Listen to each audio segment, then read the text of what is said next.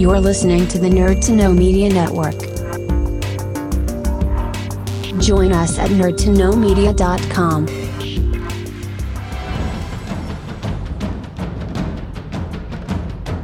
Broadcasting from the Blanchardstown Centre. This is Phoenix FM. This is 92.5 Phoenix FM, community radio for Dublin 15.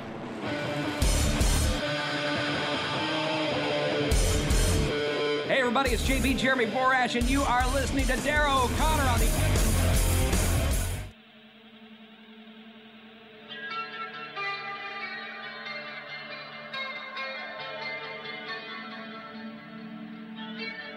Welcome to the Wrestling Rewind. The only wrestling podcast by fans who don't hate wrestling.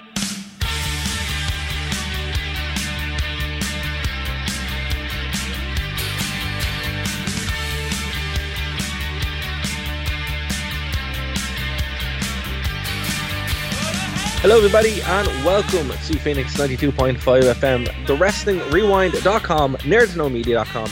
My name is Darragh O'Connor, and you're listening to the only wrestling podcast by wrestling fans who don't hate wrestling. Um, we have a very special show this week because we've done a show plan, Martin. Uh, uh, I'm still in shock. And we normally don't. Normally, we're like, what are we covering? Well, let's just do this. But, you know, we had to. We had to do a, a very important, uh, like, rundown of this man's career because this weekend is going to be Sting's last ever match. I don't believe that because when someone retires in wrestling, they show up either for money in TNA or they show up uh, presenting a trophy in in Saudi Arabia um, to a football team. Well, so, this isn't Sting's first last match. He has retired before, so he has retired before. So no one really ever retires in wrestling. So but they are making a song and dance it. There is a pay per view solely for it, and it is going to be coming everybody's way in AEW on Sunday. So we're going to try to get this out a little bit earlier than normal. But if you're listening to this on Phoenix thank you so much. As I said, you are listening to the Wrestling Rewind. My name is Darragh Connor, and I'm joined by the one, the only Mister One and All, Mister Martin Hardy. How Martin? I'm just buzzing this weekend, Darragh.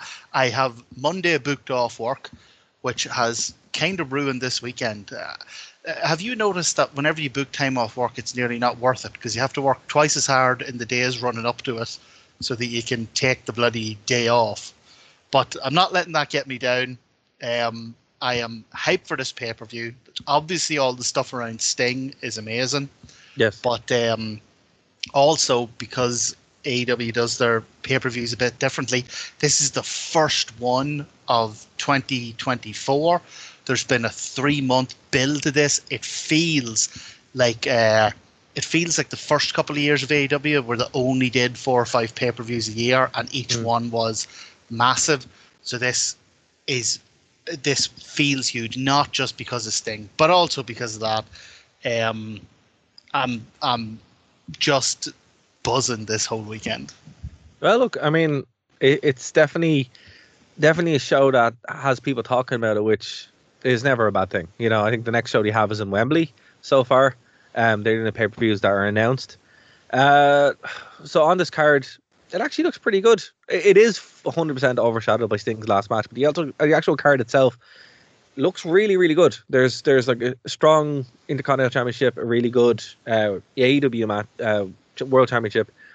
Uh, first appearance the, of Will Ospreay, which is the AEW cool. World Championship. This is like and there are so few of these in all of wrestling where mm. I'm actually delighted it's a three way.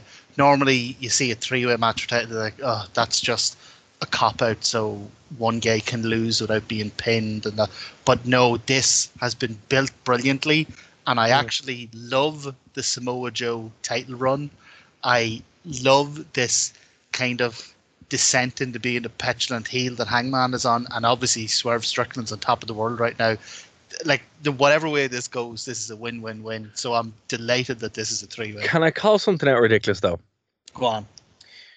Um, the Continental Crown Championship. So this match, the way I'm looking at it here, it's for the Continental Championship, the Ring of Honor World Championship, and the NJPW Strong Openweight Championship, right? Yes. Okay. Do you not remember when we watched TNA and they had a match for all the belts? Remember that? Yeah. Yeah. Do you not see how it's very similar? Oh yeah. So this is actually I kind of have a similar issue with the Continental Crown. So it's basically it was made to kind of be an homage to the old Japanese Triple Crown, which was three different titles from different companies. It's Supposed to be an American version of that, and obviously Eddie Kingston's big into his Japanese wrestling, and I think it was kind of like a, a thing for him. Hmm. I would have I would have preferred if the Continental Crown, like when you won the Continental Classic, that it was like a, a trophy or something and that you just had it for the year until the next one. Not that it was something you went out and defended because it kind of makes it kind of makes it pointless because it's like well if you want that title why would you go through a grueling you know like eight match um uh, tournament when you could just wait until someone else wins it and then Sorry. challenge them Sorry, sorry. I'm just seeing a really, really funny thing on Reddit here, and it's like it's a picture of um, Tony Khan and um, at the press conference with uh, who's the commentary WCW commentary guy? Who was he? oh Tony Schiavone Tony Schiavone. Yes, sorry, that just left my head for some reason. With Tony Schiavone, right?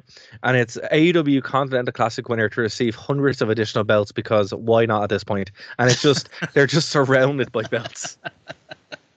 It's a bit much. I look, as I said, I, I get it. It makes sense, but yeah, it's it is like I it, it's it's a bit much. It's a bit I much, and I love belts. Genuinely, I think belts are class. But at the same time, it's like Yeah, no, I ag- I agree. I would have loved if it was like a a trophy that you won and you just kept for the year, Mm. and your name was put on it, and you know because you could make a whole lineage out of it like that. So like that's a wee bit disappointing. But like once you get past that, Eddie Kingston versus Bryan Danielson, and they're gonna kill each other. Like that looks amazing. Um, yeah, but but why at this point? what do you mean? They've, Like- they've been feuding for No, no, no. I just my TNA ness is is is triggered now. That's the thing. Because I see all these belts, I'm like, oh, is Kurt Angle going to come out and, and marry Jeff Jarrett's wife? Is that what's going to happen? Is, uh, is Ke- Ke- uh, Eddie Kingston going to come out and, and look look more homeless than he than he already does, so he can like try and hit on uh, Brie Bella? Because that's that's where this goes. Well, that's the one That's- thing about Eddie Kingston is counting him like just not to get involved in any of that nonsense. He just but he's walking around with three belts for no reason.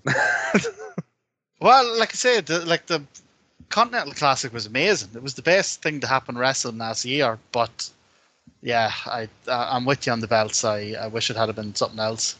Yeah, You no, know? the- sorry, I don't mean to, to take it away. It's just that that's just it's t- just a bit much, you know. It's just like you just, it's just someone should have said, "Hey, you know what, Tony? Let, let's not let's not do that." You know what's like? It's like when you have um, remember, remember when you were a kid and you had all the action figures, and you'd No. like, oh, I, I, I was very I was very deprived. oh, fair, fair. Okay, you know when you're playing SmackDown versus Raw as a kid, or and then you could like you end up having your favorite wrestler and you had all the belts.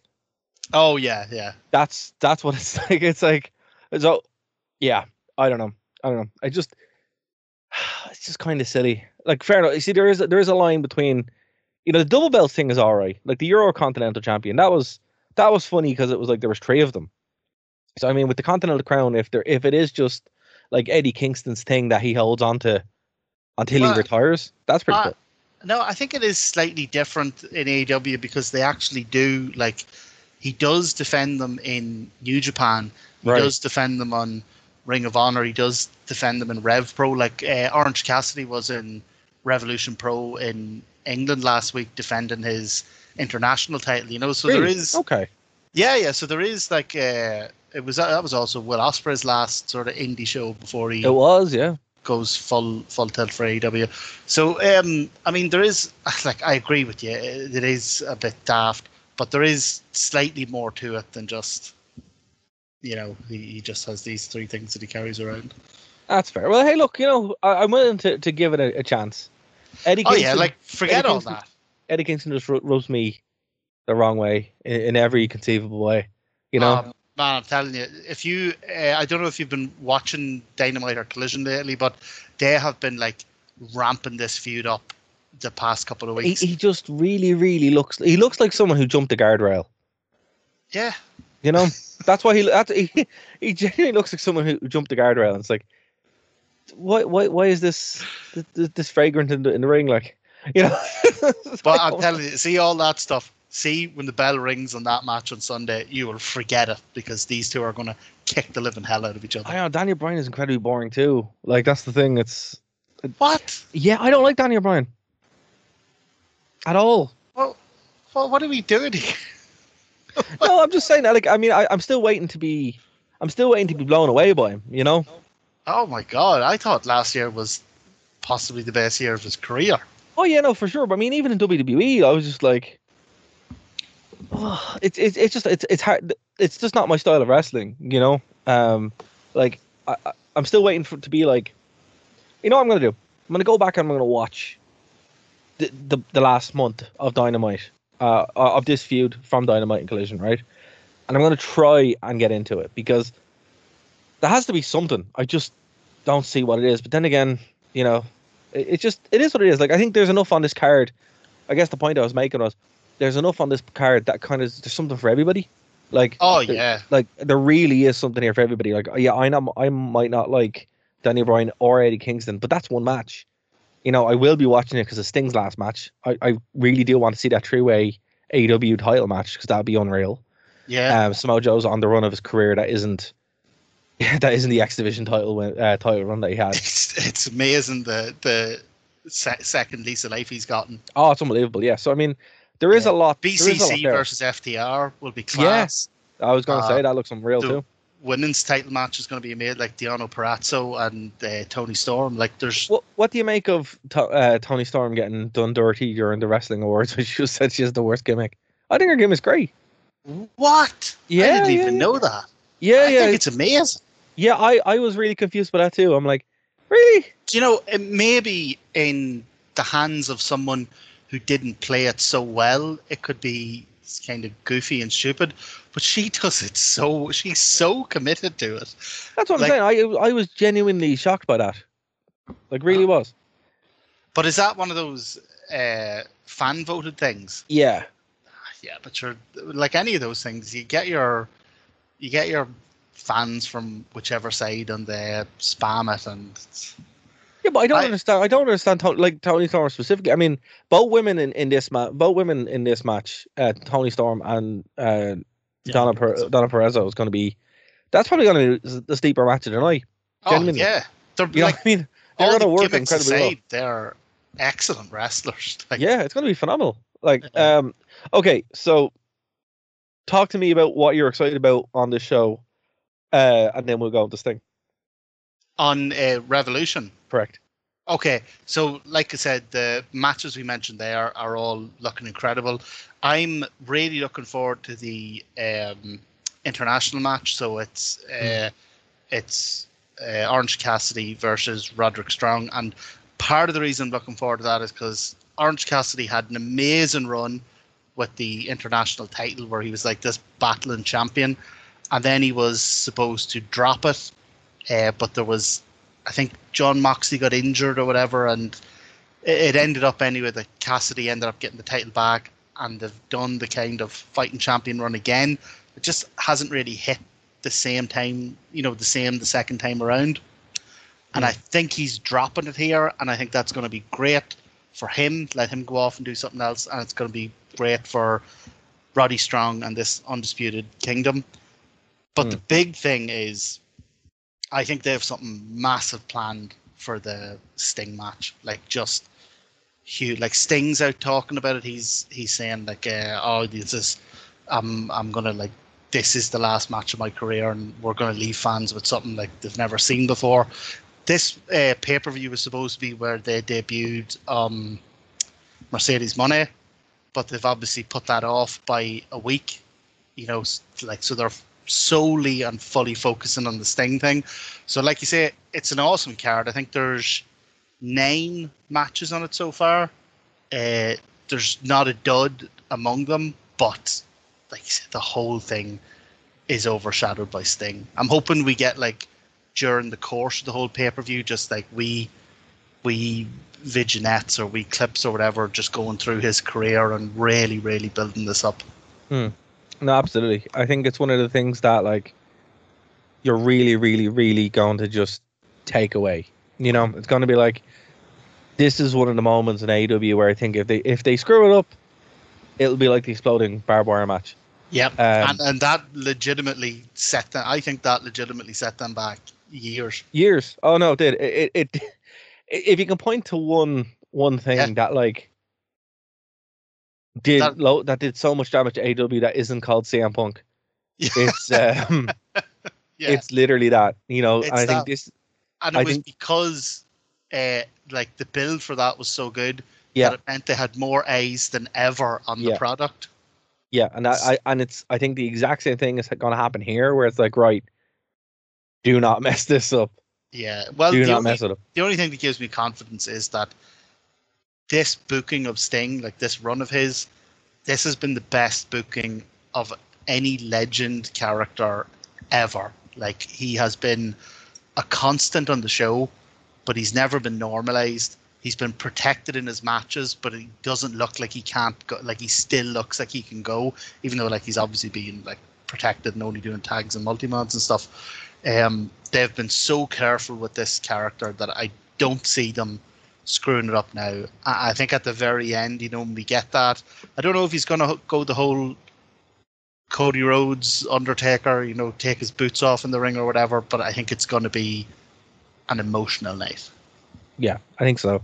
Plus, I by that do. stage, it'll be like five in the morning, and I'll have a full bottle of whiskey in me. so so everything's emotional. Etten could set me off crying at that stage. Uh, well, look, we'll have to we'll have to keep an eye on it. Obviously, we'll talk about next week and see what the story is. Um, but that's not why we're here to talk about that show. It's just it's just an aside. Um, the main reason why we're here this week is to talk about well, one because we have a time slot on the radio, we need to fill it, but also because we're like, right, we're going to take a break away from jumping in the time machine, and we're actually going to follow a a script this week. So basically, we're going to go from the entire career of uh, Sting through WCW. We're going to breeze through that, talk about his WWE stint, which I think is the best way to put it, uh, his AEW era, which we'll get into. Uh, but the the meat and bones of this is going to be TNA. It's going to be his his stint in TNA wrestling, which is unlike anyone else. Um, I, I, we have a couple of matches as well, so we're going to be jumping into to four matches uh, in this show. But let's start with probably the most well known part of Sting's career, which of course is WCW. So for anyone that wasn't watching WCW, uh, you're probably aware that there were. It's hard to explain. WCW is confusing, right? But in its like revised history or in its like core mythology, there was Sting, Ric Flair, and the NWO, right? That's what that's what it was. And then obviously Sting would be in the NWO Wolfpack and all the con that convoluted mess. But when you think of WCW, you think of Goldberg, you think of the NWO, you think of Ric Flair, you think of Sting. Sting was the icon, right? Um, and that's why he was known as he had so many feuds with uh, Ric Flair, the forma- the formation of um, the Wolfpack, him actually showing up, fake Sting, and then a really weird career choice. Like obviously, he, so we talked about the the barbed wire match being like irreparable damage to AW for years. Sting's damage was actually done by a win, the win at Starcade '97. That Oh, like yeah. remember that where Bret Hart came out and counted fast and then said it wasn't the fast count. So I don't know if that was Hogan backstage. It was no, it Yeah. actually, it's been confirmed that it was. Yeah, So basically, so for anyone who doesn't know, it was Sting versus Hogan for the title, and uh, Hogan was going to win, but it was like the referee was supposed to do a like a really obviously fast count, like you know the way in wrestling, it's when they want to make something obvious, it's almost pantomime. They go way over the top. So this referee was supposed to be like one, two, three, and give the title to Hogan, and then Bret Hart is going to be all like, "Oh no, there's going to be no screw jobs when I'm here," and he was going to get in and beat the referee, and I'm going to referee this match and start the bell. But what happened was Hogan had said to the referee, eh, "It doesn't work for me, brother.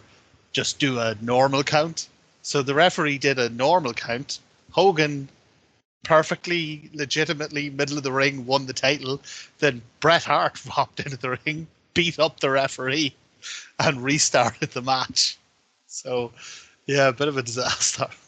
Yeah, and that really not only did that like as I said, not only did it do damage to Sting as a character, but uh, Sting never really recovered from that, and it was kind of the start of the company really starting to go downhill. That was 1997. They had they'd have one more really good year, give or take, and then you'd be in like But it's mad because in in yeah, and and that's uh, like a four years.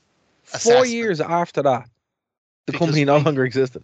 Not yeah, well. we we covered that era with pay per views, and it is largely terrible. Um, but the thing is that WCW has kind of become a byword for terrible wrestling.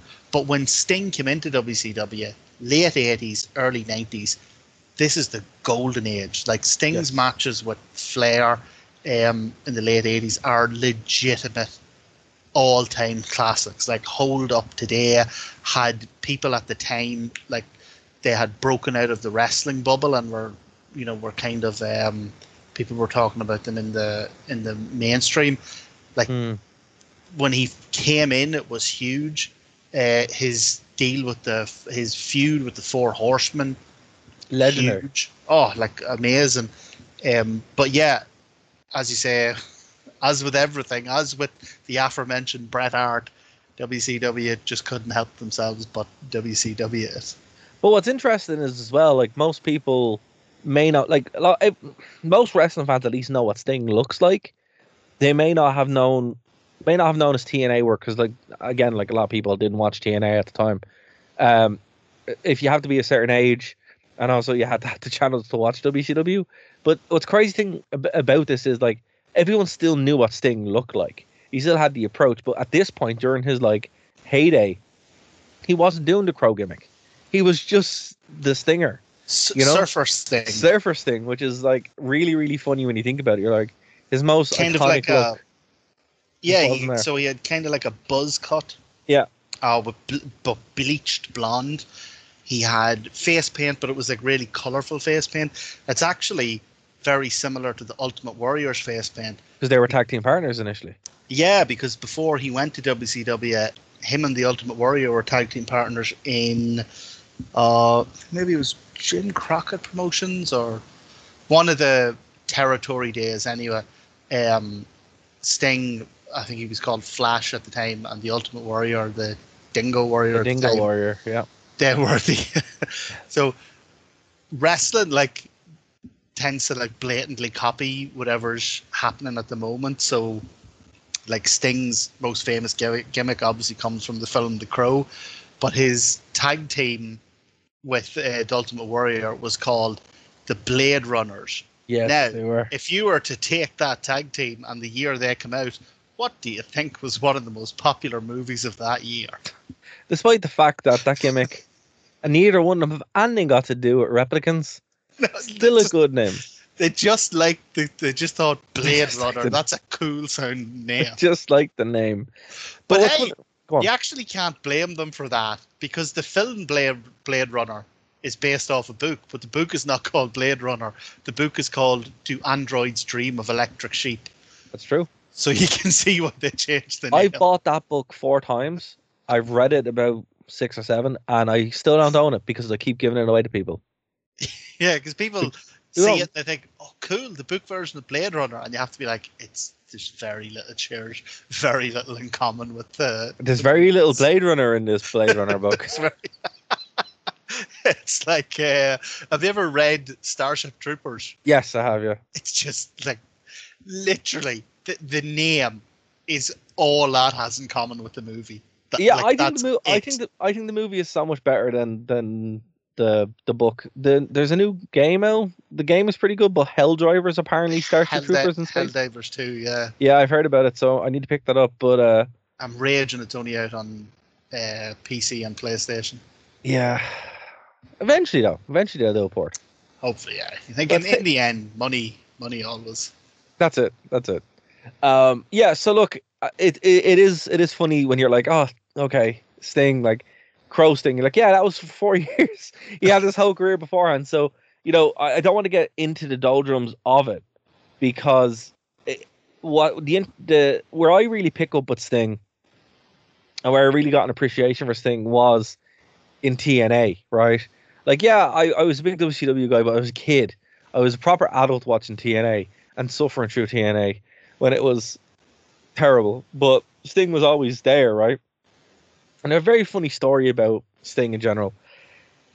We were in a WWE, no, we were in a TNA show, and this was in the National Stadium, right? So TNA used to do shows in the National Stadium. They did did a few, and then they did an ill-fated one in the 3Arena, which was like an AEW show. There was nobody there. Uh, sorry. I had to, I had to. No, this this genuinely was wor- this genuinely. No one people said that about AEW and it's like the hard camera side is full. This Yeah. was literally there was one section that was full.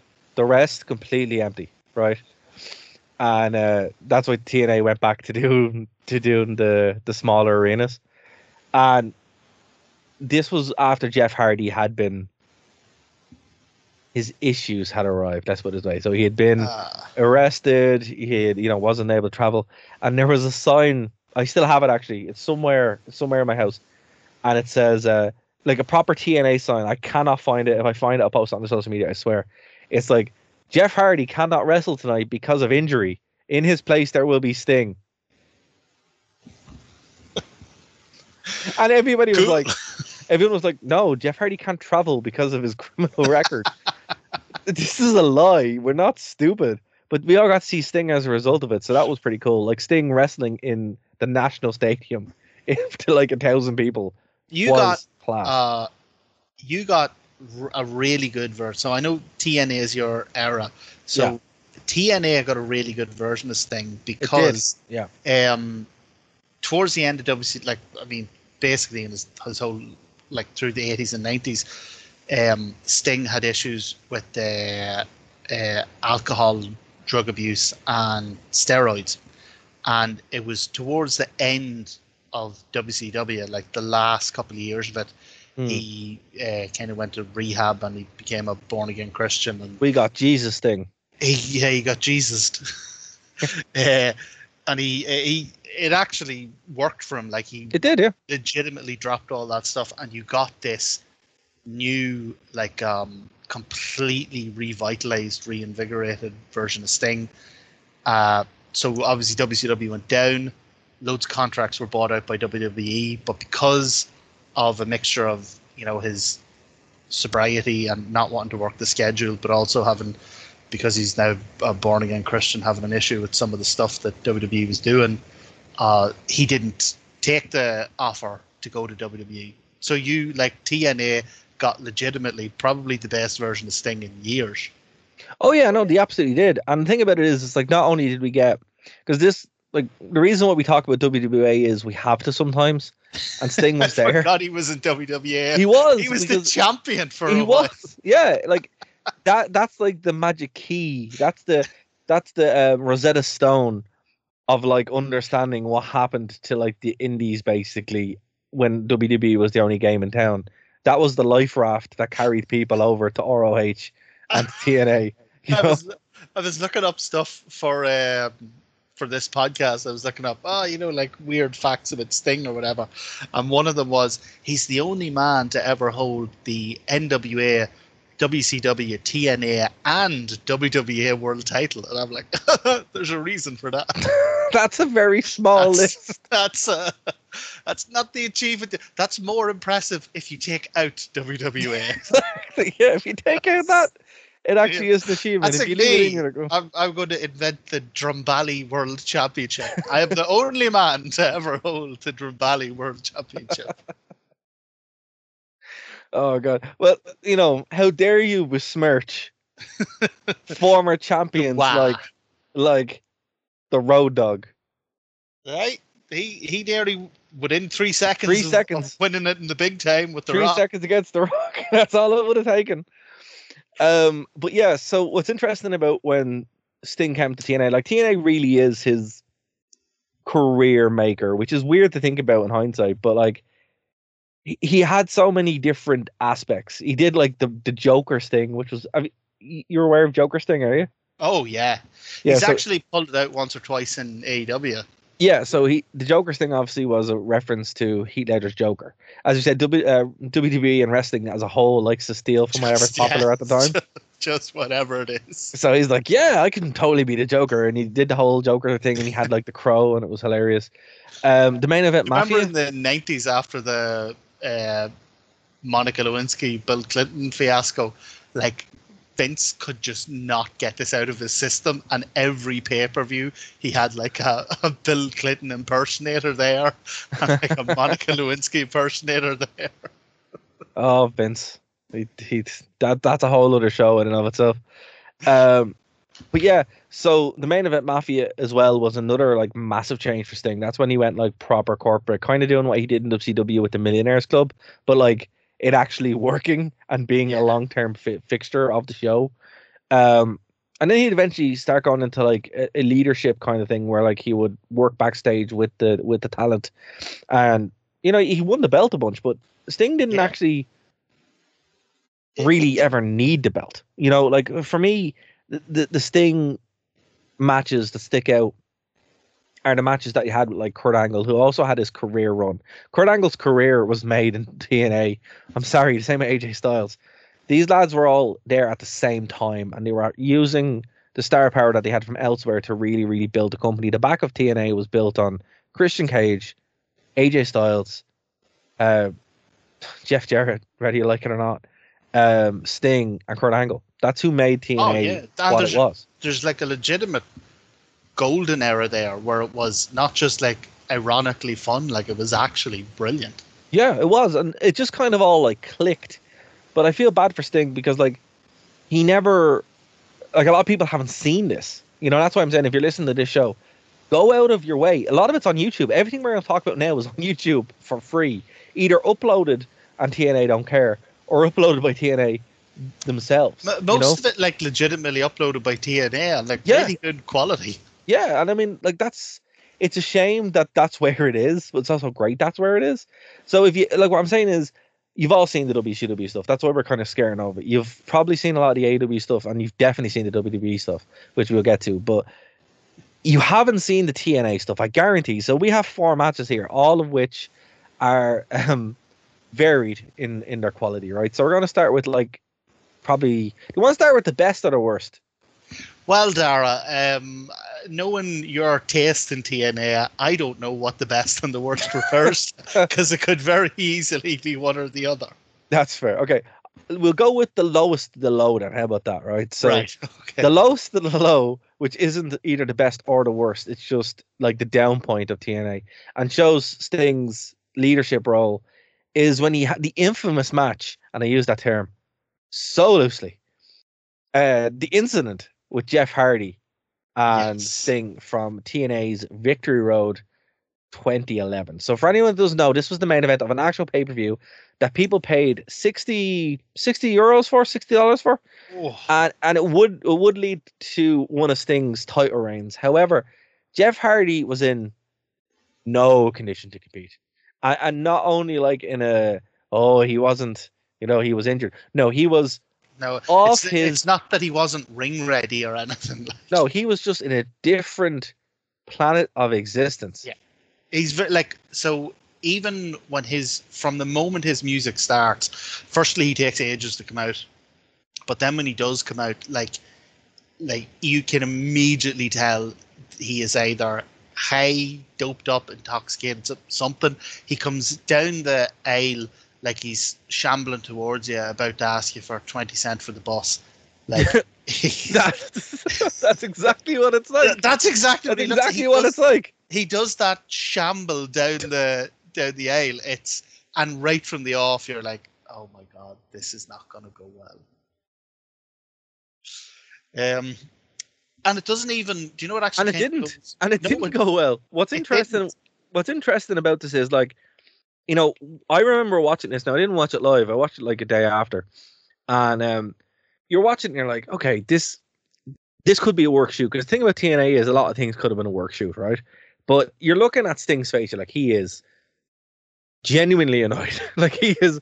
I've ne- I've never seen Sting like that, or at least not for a long time. Um, not not in ten years actually, because this would have been probably par of the course in uh, WCW. But Eric Bischoff comes out again, WCW, right? He comes off and you're getting uh, we used to call them WCW flashbacks when TNA flashbacks weren't the thing. And uh, you know, he's like, "Oh, you know, we, we can't have this match, blah blah blah. You know, it's not going to work.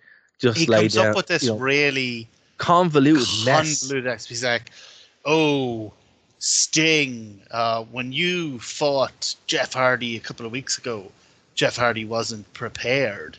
But he's so- prepared now. Yeah, So now, and you can see in between, um, doing this promo, he's putting the mic down and like talking to them with the mic away from his mouth. So Yes. he's obviously going, Sting, uh, when you fought Jeff Hardy a couple of weeks ago, Jeff Hardy wasn't prepared. So we've decided to even up the playing field a little bit. Then he puts the mic down. He's like, uh, Jeff Hardy is wired out of his skull. He's not, he's not fit to wrestle. You're going to punch me, and then you're just going to roll him up. Okay. So Sting, what we've decided to do is to make this a hardcore match. and then he's like saying to the referee, "Going, you count three no matter what happens. You count three no matter what happens." I, I don't I don't care if he pins him by the ankles and his shoulders are in the rafters. You count three, and then he goes over to Jeff Hardy and he's like, "So Jeff, best luck in the match tonight. Now that you have the advantage." then he puts the mic down. He's like, "He will roll you up, and if you kick out." I, I will send the entire crew out here to kick you to death in the middle of this ring. so this uh, this actually happened in the in the impact zone. So it, it is a bit of history, but it is genuinely one of the saddest moments because Je- Jeff Hardy gets beaten in about two minutes. He does actually try kick kicking out. The referee still counts, and Sting is just Oh, you can, so oh, he's No, so but it's- him. there's there's oh, so the match starts then after the whole thing with Bischoff, and Sting is like, right, I'm getting ready to just I'm gonna hit the I think he hits the uh, Scorpion, Scorpion death, death drop. Yeah. and then that's it, right? Yeah. But so he's trying to lock up with Jeff Hardy to hit the death drop, but Jeff Hardy decides, do you know what I'm gonna do? I'm gonna take my shirt off. And I'm going to pretend to throw the shirt out to the crowd, right? So he has his shirt and he's like playing with the crowd, pretending to throw the shirt. And the crowd's all like, wait, jumping up for his shirt. And then he, oh, he doesn't throw it. And then he goes to the other corner and he messes around with the crowd. This goes on for about two or three minutes of him walking around the ring, pretending to throw his shirt out to the crowd. And the whole time, Sting is just stalking him, like walking behind him and like, like lock up, man. like, we It's like we have a job to do. we need what to are you doing? rest. The best line is the best and worst line is at, just before Sting turns around. He's like, "I know, I'm disappointed too." Like, Oh. oh my god! But um, so yeah, so eventually Jeff Hardy drops the t-shirt. Sting grabs him, does a death drop, pins him. Like you say, he very clearly tries to kick out, but you can see Sting. Like this is the most legitimate pin. In Oh, in wrestling history. wrestling. Yeah, it is. Sting has- is like, "You're not getting up. he I has don't care his- what you do." he has his entire body weight on like the highest point of his chest, Yeah, and he has his legs rolled up, and he's like, "There's no way in hell you're kicking out of this." if you ever Yeah. want to see what a real pin in wrestling looks like, Yeah, just watch this this match. legit. Um, I know earlier you were saying how like oh Sting looks so angry, and he does during the match when all this is happening. But see when the bell rings, the camera just caught him, and it brought me right back to being like, you know, like fifteen, and your dad catches you with a bottle of cider or something. Um, he's so I'm not annoyed- angry. Just disappointed. yeah, he's so angry with him during the match, but as soon as the bell rings and the match is over, uh, Jeff Hardy's just like laying down in the corner, looking up, going, "What happened?" And Sting just looks at him like, "I'm so disappointed in you." I was looking at it like I didn't have anything to do with it, and I felt ashamed. I was watching it, going, "Oh, damn! I'm so sorry." I'm so sorry. uh, but see, that's the thing. That's why, like, it's an interesting role for Sting because he wasn't really this in W in WCW, but he was in TNA. He became like the locker room leader, and not like the Undertaker who's like, you know, I miss carrying a gun around with me. More like, I want to try and make it better. Wrestling was better back in the days, but all the wrestlers used to die at forty. Real men back then. all these guys playing video games, living into their eighties. but that's what you know. That's why it's so different because like Sting and the Undertaker are always very similar in like people's perception of them. But yeah. it is so different, really, when you see how they approach. Like here, if, the, if Taker had him in that position, he just would have killed Jeff Hardy. That, that's Oh, just it. He would have that- thrown him out. You know that that Yeah. just, that just would have been it. Like you know, It would have been uh like uh what do you call that guy who was sent out to the Royal Rumble and Guerrero and Benoit just oh Daniel Puder. Yeah, it would have been a Daniel Puder situation. No, it absolutely would have been. Um, but it's funny how, or not funny, not funny, haha, more like funny, interesting that like the the approach of Sting was like, okay, with a li- with as little damage as possible to get this over with. While Taker would have been like, yep, you're going through 15 tables. Yeah. You're gonna, you're Taker gonna, would, Taker would have been, you're about to get the sloppiest, unsafest tombstone of your life. it's like you don't get back up. It's going to scare the life out of you. but we're gonna we're gonna compare that with probably the best match we have on this card, and I mean best as in like objectively, and then we'll go with the actual best match. So objectively, the best match is the King of the Mountain. I was still waiting to say if you'd say the other one. no, I'm saving it. I'm saving it. I'm not gonna like you know I'm, I'm gonna work up to it. So the- objectively, the best match, and it's about half an hour. It's really really good. It's from Slammiversary 2006. It's the the inaugural King in a Mountain match, or I think it's the second King in a Mountain match. So if anyone doesn't know, the King in a Mountain match is TNA's standard match, and I can't believe they haven't gone back to it. I hope they go back to it soon because that would be awesome. Um, sorry, it was the the third one, not the inaugural, because technically the first one happened on a weekly pay per view. It's the second match to happen at Slammiversary, so there you go. Um, and it had Jeff Jarrett defeating Christian Cage, Abyss, Ron Truth Killings, who's also known as R-Truth, and Sting for the NWA World Heavyweight Championship. And uh, this match, Martin, you've never seen a King of the Mountain match, ever. I haven't, and I have to So- say that um, when it starts and they explain the rules, I had my head in my hands, going, "Oh my god, this is a half hour long, and it's going to be some dreadful, hokey TNA gimmicky nonsense." no, that comes Uh, later. which comes later. But this is actually an excellent match. Now the gimmick, it's basically, I mean, to be inelegant about it, it's a reverse ladder match. You have to climb the ladder and hang the belt on a hook, and then you win. It sounds dumb, but they like you just said the lineup of the match there, like this was wall like this whole match is populated by excellent wrestlers and they really go for it in this match and this really surprised me how much I enjoyed this. Yeah, no, it's it's one of the things where like usually it's a bad sign, but it is a feature TNA where you have a graphic explaining the match, which is once you see that you're like, oh no, It's not Oh, so no. bad. It's when they have a graphic explaining the match and the text takes up the f- the full of the of the screen. Yes, like All right, hold, hold on. I, I need I didn't know I had to bring pen and paper to this. yeah, like they don't really, they're not really doing it yet, but they would do this on and off, and it's not as bad here because obviously you have Don West and uh, JB's obviously announces it in the ring as well, but you have the professor in there. and They're like, yeah, yeah, okay, okay, we got this, we got this, and you're like, right, fair enough. But when they're not there, or when it is is even more convoluted, they will break out the pen and paper, and you're like, okay, wait, you got to pin them six times, do a run around the ring, flip backwards, and then with your left hand.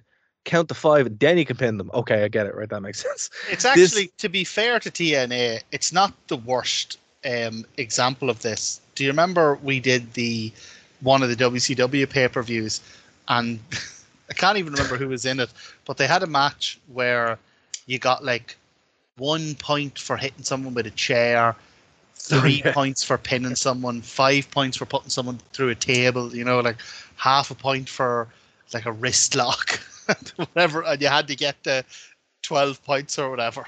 That that was legitimately you had to sit watching that with a notepad. But like, what's interesting about this is like this is TNA. They haven't hit their down point yet. They're in that like great period. So the best TNA period is 2005 to 2007. That's when they're like the hottest. It's when they're doing all this innovative stuff. And this is like the biggest show of the year. It's not Bound for Glory. Now it has become Bound for Glory, but Slammiversary was always their show. You know, it was always like the thing that you would know was TNA. So uh, again, I wish they do the King of the Mountain match because you only got to saw this one, uh, see this once a year. Sting looks phenomenal. He looks better than he did in WCW. Like he actually looks like the icon Sting here, and he puts in a hell of a performance. Un- unbelievable. Like like we were saying earlier, TNA got a reformed, revitalized Sting who like kind of um he's he's one of the few people, you know, he's up there with like the likes of Kenny Omega and the Bucks who have made like a re- genuinely massively successful career without WWE. And But also, sorry, s- stop you there. Christian Cage made his career here as well. Oh. remember, he's the champion.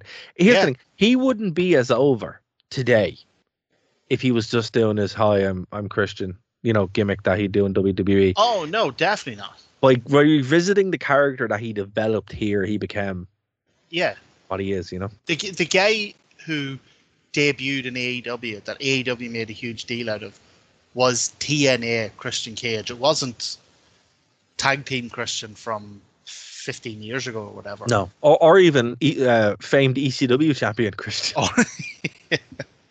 But I think the point was that Sting, when he took on with, um, you know, being in TNA and in the smaller company, and like you say, he took on that leadership role. I think he kind of took it as a personal mission to make it the product as a whole as Mm. good as it could be. So, like, yeah, you're right. He puts in an unbelievable performance here.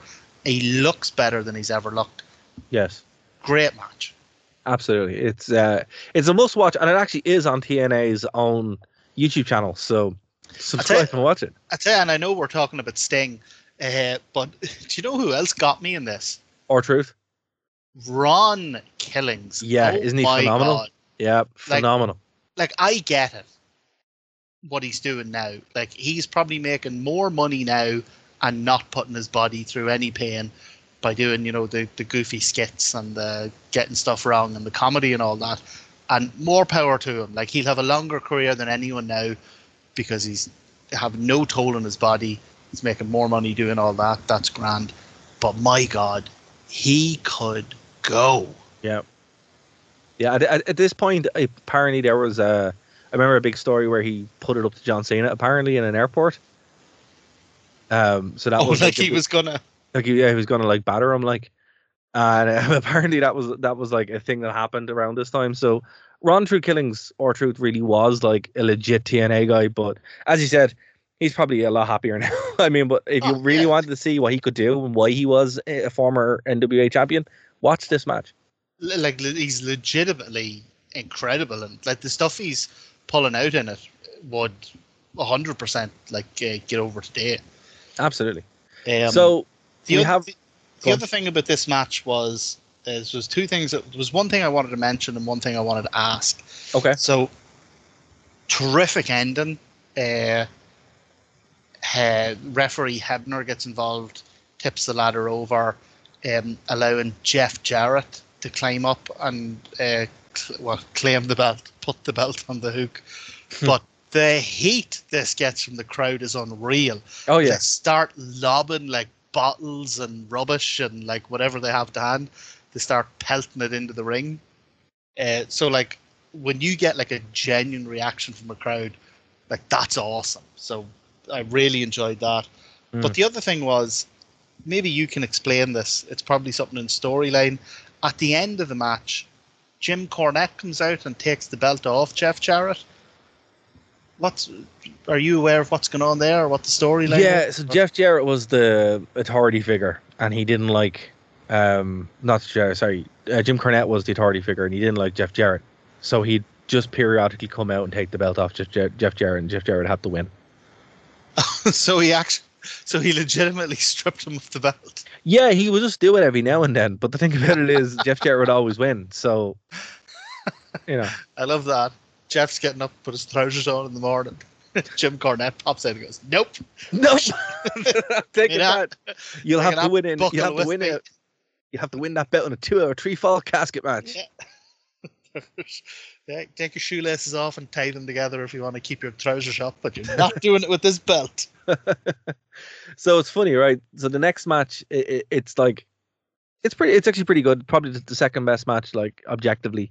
But we're actually going along on a timeline. So that was earlier. Two years later, it's the first ever prison yards match with Abyss versus Sting. Now, what's interesting is Abyss and Sting would feud for most of 2007, and they'd have like a bunch of these weird matches that didn't really make a whole mess of sense, you know. But Abyss would bring out the more violent part of Sting. Sting was never really this. Um, was never really this aggressive, this hardcore, you know. But he's wearing a cool mask like Sting during this, and I, I actually forgot. oh, Sorry, Sting was wearing this mask like Abyss, which I forgot about. Um, and it is kind of goofy. Like they have like at some point, some parts are like properly. You know, yeah, this is like a cool wrestling backstage thing, but then they have like a fake wall, which is just someone drew a wall. You're Yeah. like, oh, okay, this is pretty bad. But for what it is, this match why I like it is it shows Sting doing the hardcore garbage wrestling stuff in a way that you know when uh, Undertaker had his run as the hardcore champion, Yeah. very much the same way. Yeah. What I liked about this is that when a lot of guys who that isn't their style, Hmm. um, when they do it, they're so delicate about it. Like you can see, like they really hold back. Um, But You know, see, like he's in you there ever- with Abyss, and Abyss is Yeah, bumping for him like an absolute champion. do you ever see uh, Hulk Hogan when he's swinging a chair, Oh, it's the worst. tipping guys on the head? Um, but what I like about this is that this isn't Sting's style. No. When the bell go on, like we say, it was like we are talking about earlier, he's going to make this company a success and he's going to make that his personal responsibility.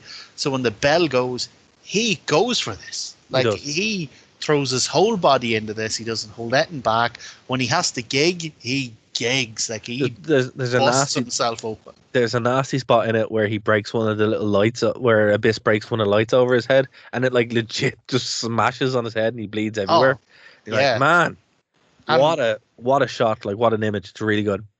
Really, really n- good. Not afraid to bleed.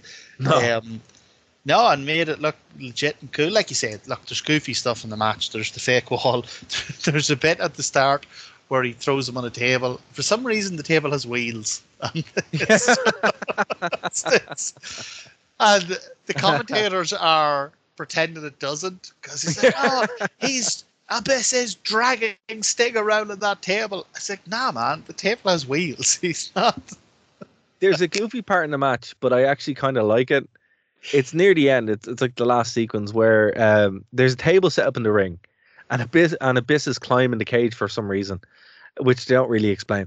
And uh, Sting runs over, grabs like barbed wire, like a barbed wire board, puts it on top of the table, and power bombs Abyss. Now it's a cool spot and looks great in It's Abyss, obviously. awesome. It, it is awesome, but you're also like, oh, that that's a bit ham-fisted there, you know. I th- still, th- it's really good. I think there was just a bit of miscommunication there. I think what was supposed to happen was Sting was supposed to win the table, and the reason Abyss was climbing the cage was hmm. because he's going to climb on top of it and jump off on the Sting through the table. I think that's what the idea was, but whatever happened in the execution, it got a bit, yeah, got a bit messed up and it looked a bit uh, contrived.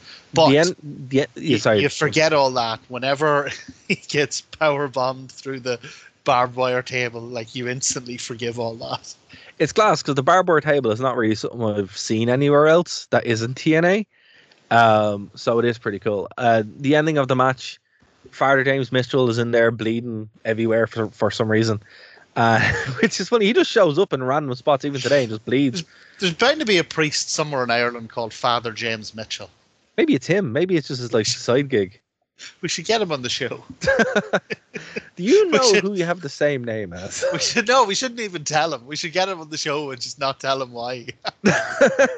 just be like, we're here to. We should do a like a "This Is Your Life" of Father James Mitchell, and go through Father James Mitchell and be like, oh, "Lads, I think you might have the wrong." Now, Father, would you stop? tell us what TNA was like. but listen, this match ended uh, in kind of a contrived way. There was a cell in the ring, and you had to get throw them into the cell. So power bomb them, and then throw them in the cell, and then lock it, and that was it. So Sting would win.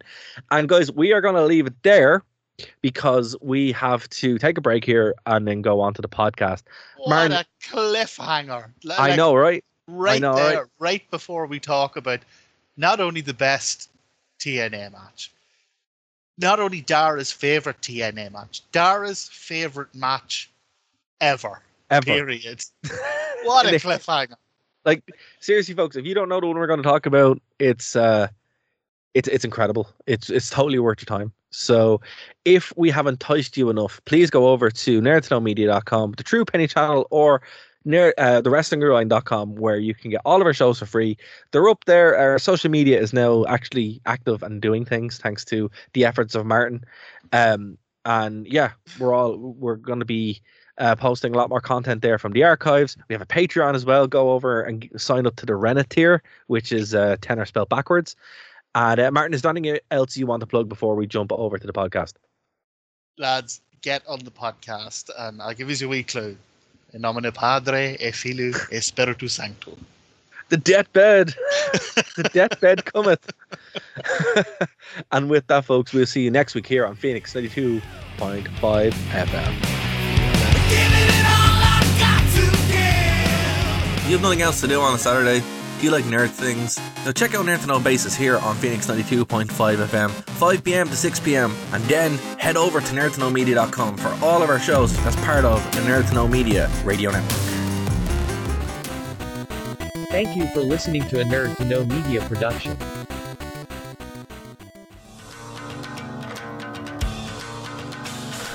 All right, everybody. Ugh.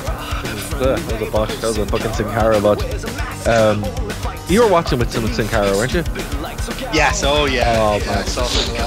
Oh, the different variations and the and the, the I, I was actually really impressed when he would jump into the ring until I found out that there's a wee uh, there's a wee trampoline there. And that they always recorded it twice.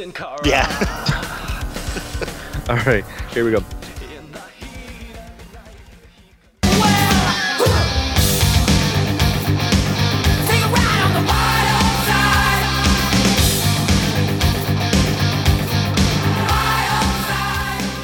All right, folks, welcome back. We are here on the WrestlingRewind.com and, of course, nerdtoknowmedia.com, the True Penny channel, and all the other places on the internet where this show ends up. Because, uh, you know, uh, it's funny. I was looking at like the feed the other day, and it's just like random places that I didn't put it. So it's like this podcast and this podcast area. I'm like, oh, okay. So I don't know. Oh, People yeah. listen to it in random places. So wherever you're checking I, us out, I so do a I do a version after we put the show out. I do a re-recording of it um, that I put up on Pornhub. Well, there you go. I mean, why not? Yeah. So look, You like wrestling and feet? I get it. Got to get on our Pornhub stream. uh, they're not related. They're just, it's still the same show, but It's just me with my shoes off watching the watching the podcast. but listen, Martin, we, we've we've enticed the audience too much. We've teased them too much. and then immediately turn them off with that. Do you know? Do you know what the greatest wrestling match of all time is? I do, and even though I know, I still can't believe you're about to say it. But and, and by the way, folks, he genuinely means this. This is not a bit. No, it's not a bit. I I like. I I sent Martin these, the like an overview of Sting's career, and I was like, guess which one's the best one? He's like, I knew it was going to be that one. I just knew it was going to be. So let me take you back because again we have access to a time machine. Uh, to 2007, March 11th, in Orlando, Florida, the Impact Zone. First, you must die in order to live. Destination X. We have a feud which has been going on for for some time between Sting and the Monster Abyss in the one the only Last Rites match. Yeah. For if anyone if anyone doesn't know what this is, it's not exactly a casket match. It's not exactly a Muppet. It's uh it's a Last Rites match. You know, yeah, it's a- it's kind of like a mix between a casket match and a shark cage match. yeah, but A little bit, yeah. if you bought it, you know, you know, in the, in the hardware stores at Halloween when they're selling like the stuff for Halloween, like the Yeah. the skeletons and the and the the candlestick holder and stuff. Imagine that, but like that's what they actually bought. So the entire ring is just covered with like Oh, they, Garbage. they spent anywhere between 20 20, euro. to 25 euro at Spirit Halloween store. Oh, absolutely. So so they have so okay so uh, in WWE they'll have like you know proper tombstones and they'll have like you know a proper like funeral parlor because you know Paul, Bearer literally had a funeral parlor so it was easy to do. TNA's answer to that is we're going to cover the ring with random plastic tombstones. S- send an intern down to the shopping centre with 25 euro. Here's the ironic thing: they they're actually at a movie studios. they probably could have asked someone in in Orlando, like in Universal Studios, been like, "Lads, listen, do, do you have some?" Because you know, you know what Universal's uh, famous for the the Universal Horror Nights. Oh, You know, um, but no, they didn't do that. They they went to Spirit Halloween, got some candlesticks, put them around like just on the turnbuckle, and uh, had some random tombstones. And basically, every time they they whip into the ropes, they just wiggle just a little bit. I think it's wonderful. Um, it's just so shoddily done. The It's rules of the, what I oh actually yeah, go through the rules first and then we'll. so the rules of this basically state that um, you have to be bleeding, and then the deathbed has to be summoned. I don't think you have the pin, right? So you'd have to bleed first, and then Yeah, the Because no deathbed. one no one has ever died without bleeding. No, And so you don't have to pin them; you just have to bleed, and then the referee will summon the deathbed. Right? That's so stupid. So the deathbed is literally a casket. I don't know why they don't call it like a coffin or a casket. They specifically call it the deathbed, right? And it's this like casket that's just coming down super slowly, Oh my like god! insanely slowly so from the rafters, slowly. right? So it's just dropping down. It is. It's the it's the intern who was sent to Spirit Store. He's up there in the rafters, and all he has is like a wee hand crank. and he's like, oh, winds it up and down. so periodically, like, a- as like this thing is going down super slow, right? Uh, they just shoot it with dry ice, and then the lights change into this like blue mess. So you can't really see what's going on in the match because it is just blue and smoke. But Sting is sitting there and he's he's bleeding everywhere. Abyss is like, I have this one, and the match is just it's peak TNA. Like eh, you know, people are like, oh, it's terrible. It's not. This is this is what wrestling is, Martin. This is wrestling. It's a, it's actually not terrible. No, I think it's great. Like, Genuinely. like and, and not just because it's like a ridiculous gimmick TNA Last Rites match in which a coffin is lowered from the Deathbed. ceiling. The deathbed. Sorry. yeah, I suppose it's. I think it's because it's on a platform. I don't know if that's what makes it a a bed or well, so so so it's important to remember how you win the matches. You have to be bleeding, and then you have to put them in the coffin and close yeah. close the cask or the deathbed. You know, it, But it- so but your deathbed is what you die. You wouldn't be in the co- like you're still alive when you get into your deathbed. yeah, exactly. Yeah, like if your deathbed is a coffin, you were very pessimistic You're just like, oh, about your chances of survival. going to end up here anyway. Just no, no, I'll save everybody the bother. I'll just get in now. um, so uh, Sting eventually does fight his way back, and um, Abyss kind of loses this match for himself because he struggles to carry this really, really heavy tombstone, which isn't heavy; it's a plastic tombstone, but he pretends yes. like it's really heavy, and that's actually But- what causes but, Sting like, to actually get the upper hand. Yeah, but don't like Sting is at fault here because Abyss, when he does the the thing where he's making the tombstone look like it's really heavy, he does a great job of it. He does absolutely. When he lifts it, it looks like a big slab of concrete. Like he does a whole uh, bump and thudding it down. The problem is that then he gets into the ring and Sting lifts it like he's jauntily picking up his umbrella before heading out, heading out into the rain. Like Sting's swinging the thing around like like there's nothing to it. my favorite part of this match is uh basically after that moment, it's a couple of seconds afterwards, he puts Abyss into it, right? And Abyss like moves the bedding out of the way. but like just so he can get into it comfortably. I'm like, oh lads, Ah, it's your deathbed. You're going to be in there a long time. You know. you I know, be- but it's just it's just like come on, comfy. what what are you doing? I just I just love the fact that like they all sat around and like, oh, this is gonna be amazing, guys. We're gonna have the best the best match ever. And the worst thing about it is there's some serious bumps in it. Like that uh that choke slam onto the casket looked like it hurt Oh. like hell. Yeah, and it actually looks great. Like it smashes the the lid of the coffin in, and it's Hmm. it's pretty cool. Um, the problem is that it's like the goofier stuff kind of lets down the legitimately dangerous and painful stuff. So, like, Like- ear earlier, you were talking about the candles. So, one of my favorite part parts of the match was what you talked about the candles. So, there's these candlesticks on each of the turnbuckles. And like Darragh was saying, every time someone gets turned into the turnbu- thrown into the turnbuckle, they wobble because they're made out of plastic.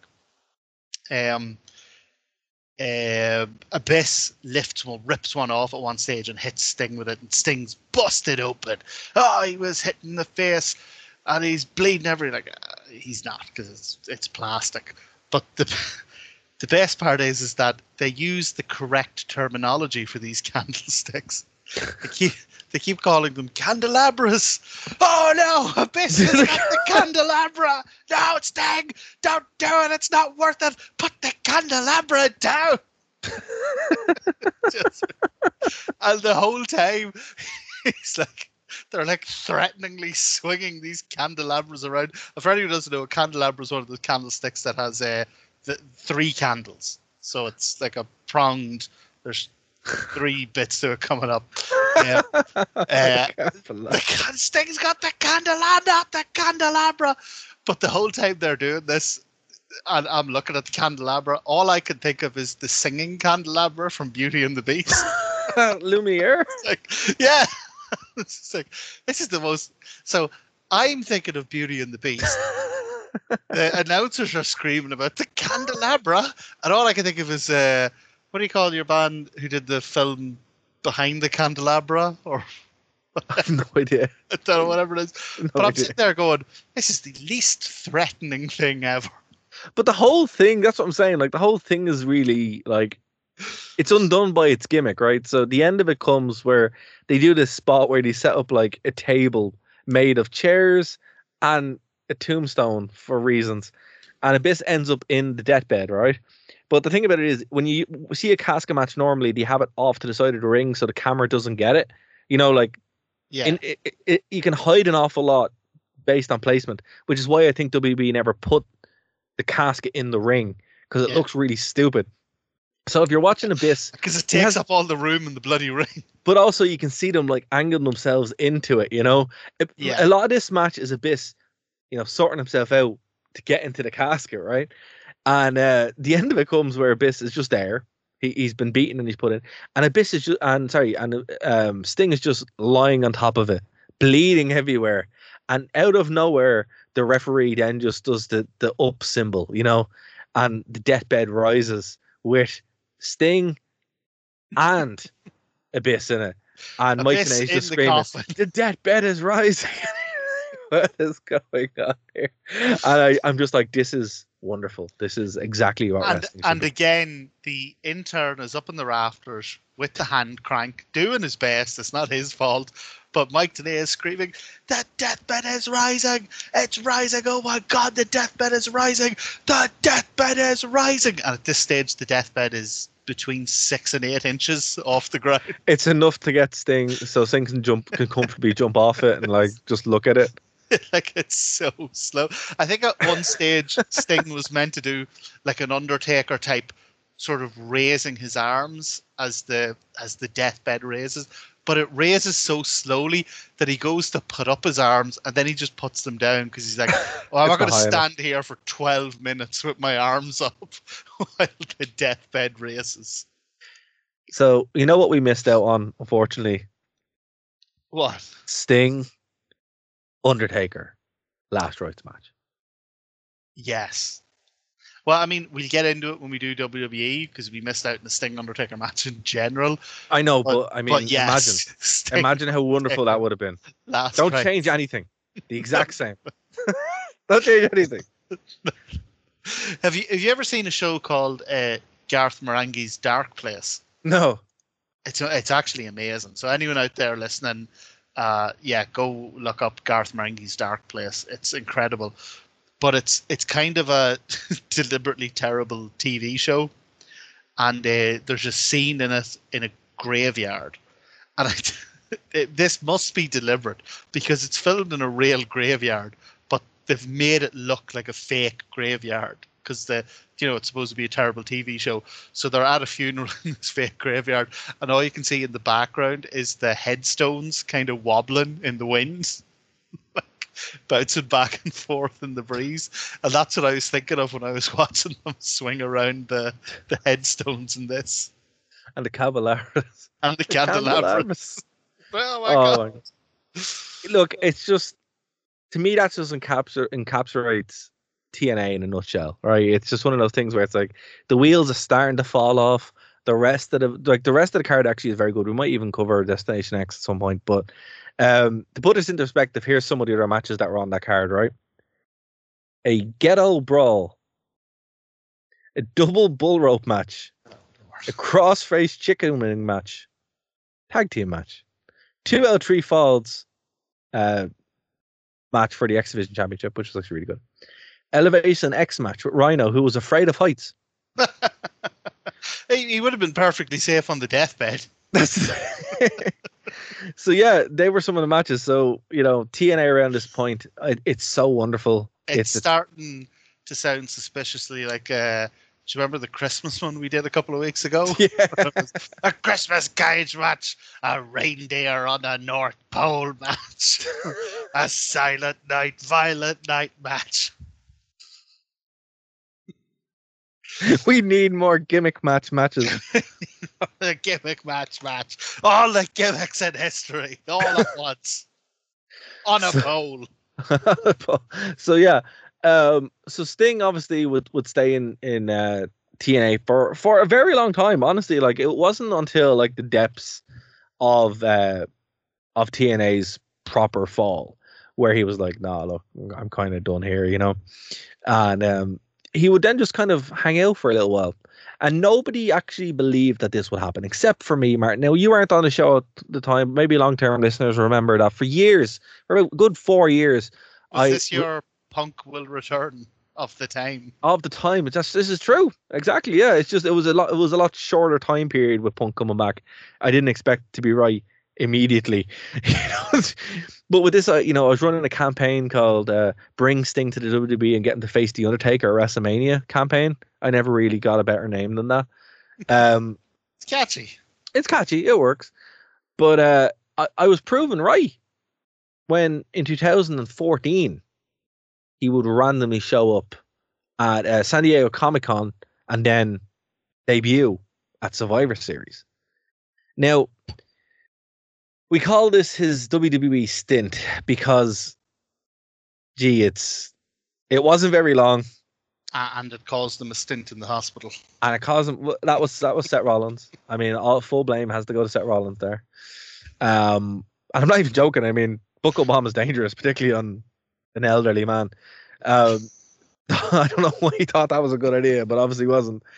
Um, it, it would yield a couple of things.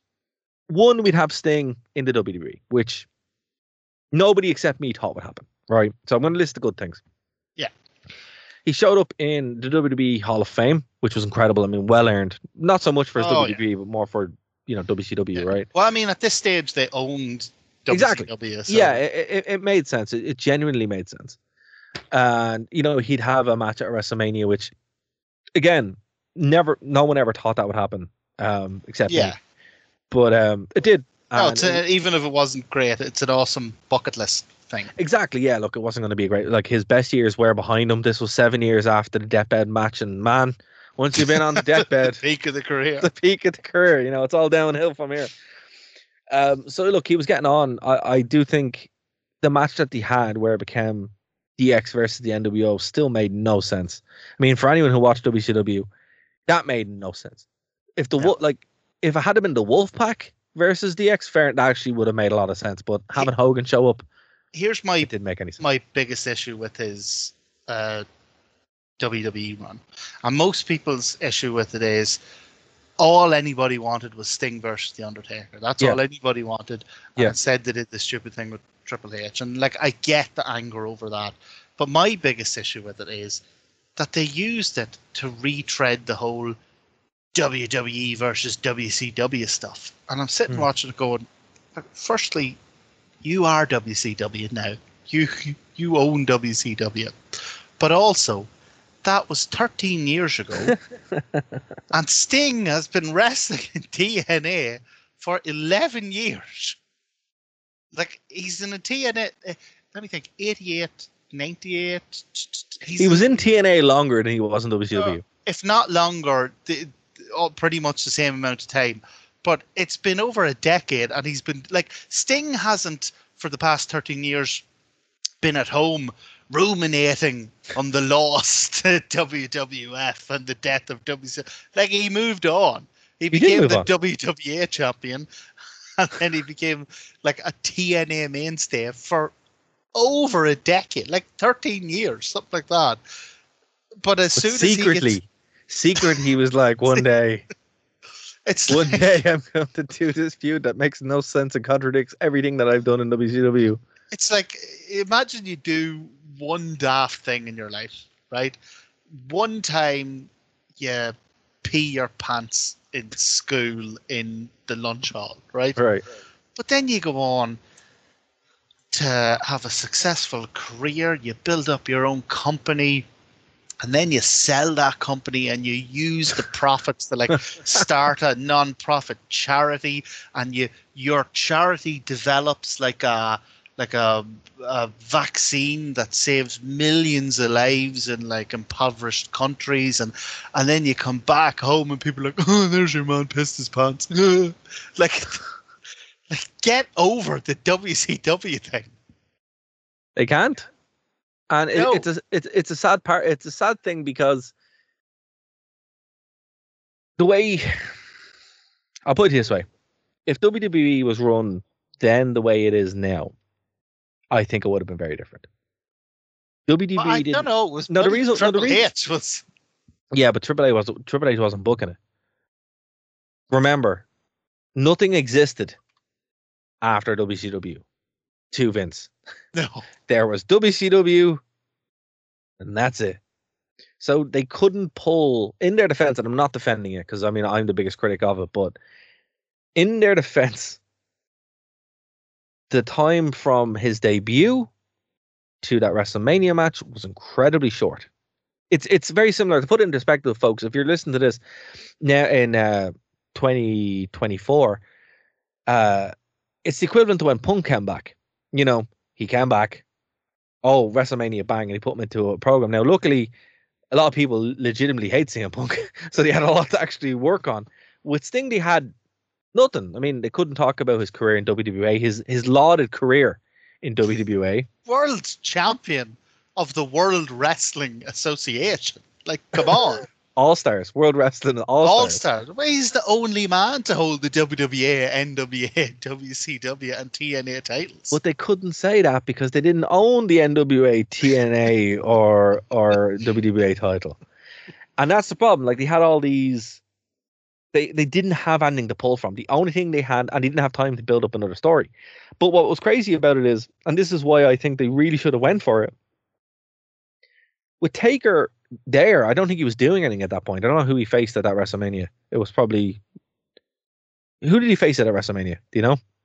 uh, you you know- talk and I'll, I'll look it up. What was it? 2000, 2014 so or 2015 WrestleMania I'll look it up. um yeah uh was it 31 let's see hold on I have it here uh oh it was Brock Lesnar Oh, was that when he lost? that's when he lost oh Bray Wyatt sorry it was Bray Wyatt it was Bray Wyatt Oh, uh, 2015 yeah look I'm look as much as I like Bray um I think a match with with Sting would have been a lot or even better again you know rebooking that in hindsight having the trade him involved would have been amazing actually would have made Bray would have made Bray rebooking yeah, that the three rebooking- spooky characters. Yeah, rebooking that with, with hindsight being 2020, Bray Wyatt beating The Undertaker and Sting, you would have Yeah. made Bray a megastar then, and nothing would have been able to actually undo him. That's what they should have done.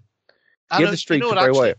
Kind of would have made sense that the streak went to another kind of supernatural, spooky character. Yeah, well, let's put it in perspective. The guy who broke the streak will never be talked of again in the WWE. The streak No. is intact again, technically. Oh yeah, yeah. In terms of being retconned, yeah, Yeah. absolutely. It's like what is it? Uh, what's the Royal Rumble that nobody won? There's now three wrestle. There's three Royal Rumbles that nobody, four Royal Rumbles that nobody ever won. was it 2004 when Benoit won? it? Yeah, and then there's 1999 when Vince won it, yeah, and then I think I think Brock Lesnar won it twice, right? Yeah. So technically, there's four Royal Rumbles that don't have a winner. history. Maybe they'll will they go with it? Will they just ignore them, or will they go with like whoever came second? I don't know.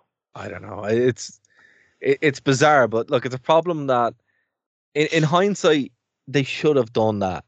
You know, Bray Wyatt, he would have been made a megastar then, and he already kind of was. But like, think of the rub he would have got Oh, against yeah. Sting and the Undertaker, and that feud was ready made. Where it's like Sting and the Undertaker could have even teamed up against the evil of Bray Wyatt. Bray Wyatt could have been, I you think, know, I think Wyatt might legitimately be the most fumbled oh, easy, wrestler ever easily, because like easily, yeah. anyone can fumble a character, fumble a guy, fumble a you know maybe a period of time when they were hot, but they had like three chances with Wyatt were like three different characters and each of them were really hot and each of them had like like lengthy time periods where they were way over and every time they got it wrong. Yeah, it's and you know what? Maybe maybe we'll look into that coming up to WrestleMania because he probably is going to be in the Hall of Fame this year. I pretty much guarantee it. Wow, that's nice. But um, yeah, man, it's looking back at this, you're like, okay, having the match with Triple H. While it was cool to see Triple H winning, don't know why. Oh, wait, no, no, that- Triple H, Triple H didn't win. Did Sting win? no. No, Triple H did win. Yeah. Yeah, yeah, Tri- Triple H did win, and I don't really know why he won. Um, it still, it still doesn't make. Was it was this during sense. the lol Triple H wins? No, no, this was no, this was well after that. This was well after that. But uh, I Do- think well, the you re- do know it was it was 14 years later, and Vince still could not let go of uh, of the 83 weeks when WCW beat them in the ratings. that's probably true. That's so he's and, go- he's going to punish Sting for this 13 years later, I rather that, rather than put on the like once in a generation program and match that the fans want to see. and again, like it's it's kind of sad that like we didn't have Triple H booking at the time, or even Shawn Michaels, or literally anybody. Tony Khan booking this in 2015, I would have taken because everyone knew what the call was, and even if it had been against Triple H, you could have handled that a lot better. But you know, Taker and Under uh, Taker and Sting was the right call. But even looking at it now in hindsight, Taker, Sting, Bray Wyatt, they should have. Even Sting having a match with Bray Wyatt would have Would been have been- really cool. And even like you say, even at this stage, Sting is getting on a bit. So a triple threat would have maybe given him a wee bit more space. You know, we would have And here's the thing, room, wouldn't have- They did. They didn't have to. The thing about those matches, I won't spend too long on it. But uh, the thing about those three in the ring, with the exception of Taker, because Taker wasn't fully broken down yet, none of them had to actually do anything. They could have just done spoopy nonsense Oh yeah. for ten minutes, and it would have been incredible. Like none of them had to actually take any bumps. That's why it was no, like, the the only thing they had to do was put the match on later than they Yeah. actually put the match on because they put the and spooky. Undertaker Bray Wyatt match on in the middle of the day, the sun beaming down on them. Like, no, these are creatures of the night. Yeah, like that's the thing. The, the whole that WrestleMania was so bizarre in a lot of ways, but it does stand in. It's just like you did not think this through. And again, I think it's because those rest, those WrestleManias are like fifteen hours long or something. They're like, we gotta, we gotta get through it. Come on. So there's a lot to be said for a two night WrestleMania thing. And again, like it's a shame that we don't have this happening now, where it, it would be given time to breed. Ego would be put aside, and it's like, right, what what do people actually want? Um, we just didn't get it. But this, I think the real sad part here is, you know, talking about Con is it would lead to Sting's first retirement because he'd have his first and only title shot at the WWE, um, the WWE strap, and it would be at Night of Champions. I remember when that was announced, I'm like, that's weird. That's probably going to go bad, and it did. Um, Seth Rollins delivered a Booker bomb, buckle bomb, and nearly crippled Sting, legitimately. Yeah, yeah. Um, and if you listen to any of the things on a couple of interviews and a couple of documentaries where he talks about that match, and he like he really does feel like he says when it happens, he's like, "Oh, I know this is wrong. Like Mm. my career's over, maybe my life's over." Yeah. He's such a damn pro that he finishes the match. Like anyone else would have just been like, "I, I call this. I'm I'm done." You know. Yeah, but he he finished it. He Uh, finished it. It was.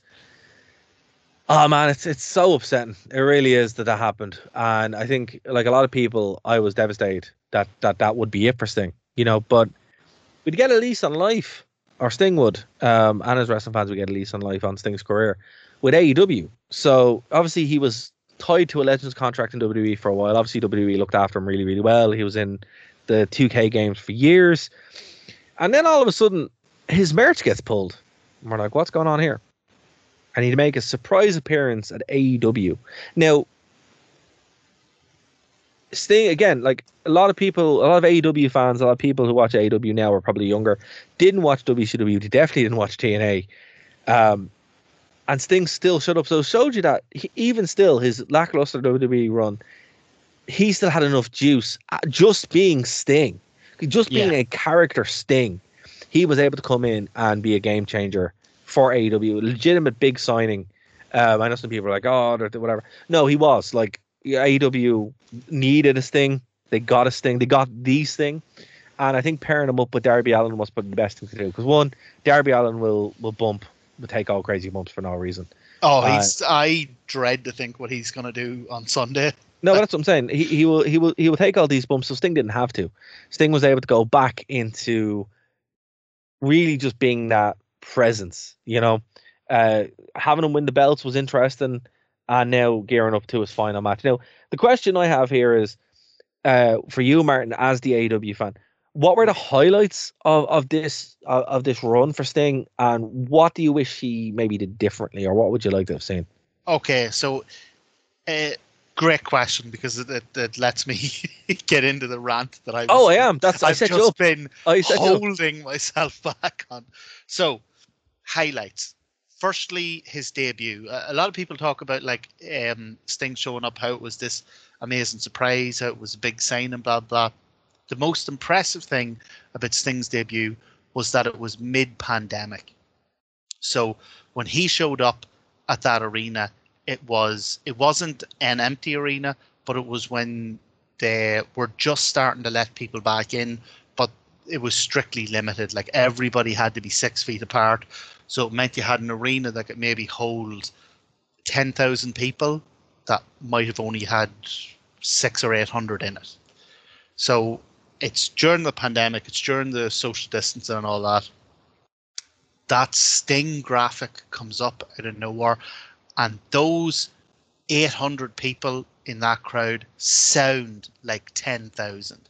Like they go off. They are absolutely losing their minds. Um, and it even brought it brought the best out of everyone. So the presentation was amazing. The surprise was incredible. The pop was huge, but it even made JR like JR gets a lot of shtick for you know not being as good as he used to be, but his call in this, like this is one of the last times I remember a JR call really like making a moment. The way JR called used to make a moment when he shouted them, and he's like, "Sting's back! Look at this crowd! They've lost their minds. Nobody's forgotten." Just incredible call. So Sting's debut was brilliant, but when Oh, he what's comes, sorry, what's interesting about that is it's like nobody's forgotten. Nobody remembered. I know. I think I think That's. AEW crowds are a wee bit uh, a wee bit more clued in. I think they're largely um, kind of millennial and they're more wrestling than WWE fans. So I have break, I have breaking news. oh no, what what who's dead? No, no, no, no, no. so we have a correction to make. So, quote, this comes from the Bleacher Report.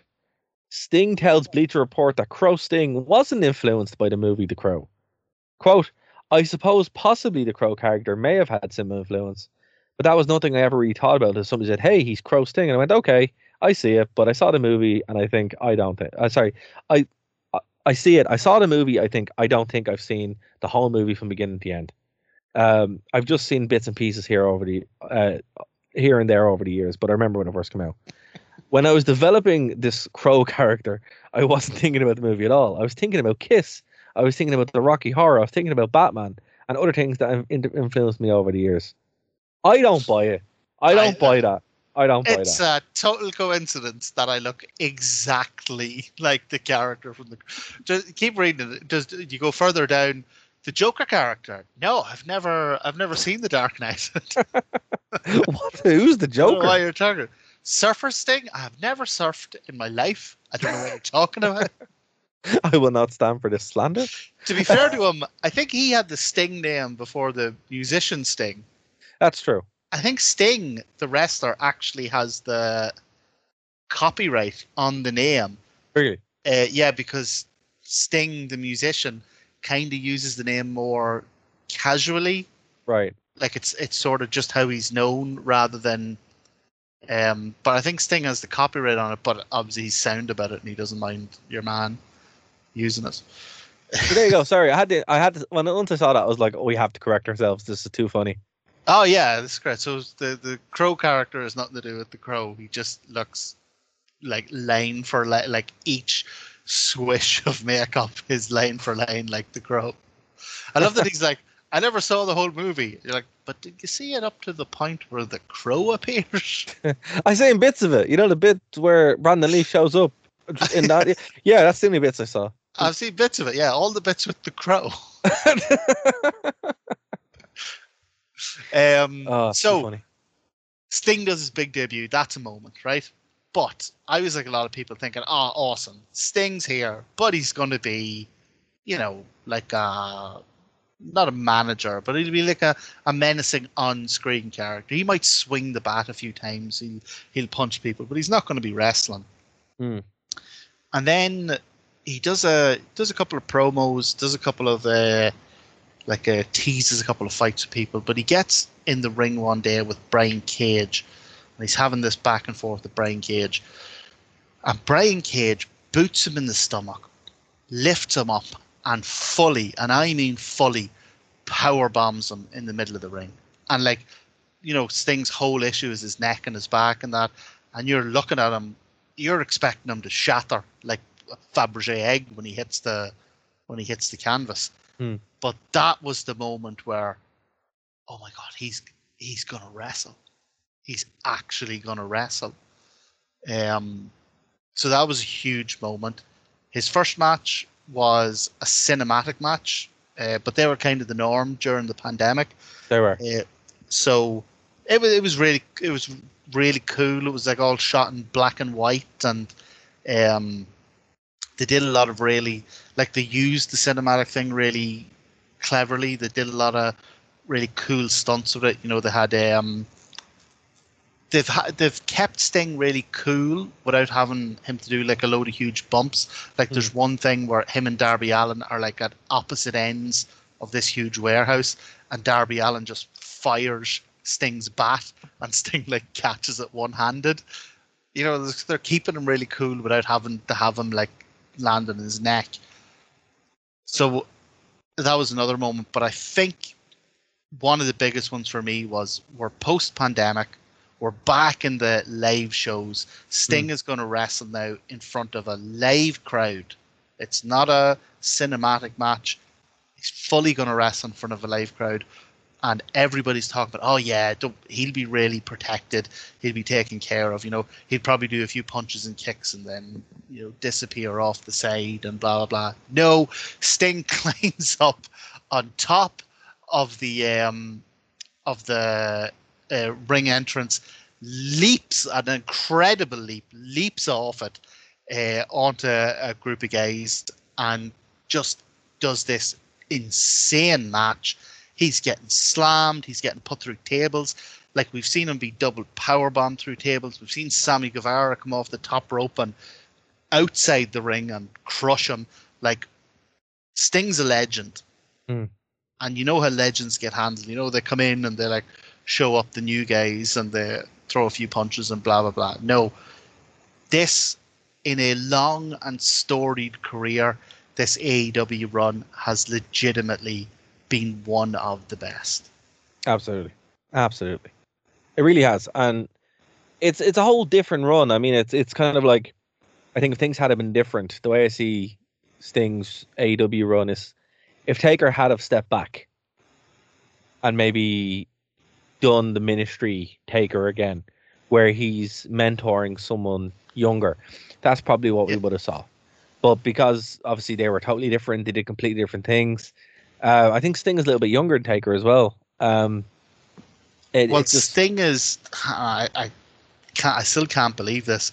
Um, because he's going to have an insane match in what 24, 48 hours. Yeah. Sting is 64. yeah.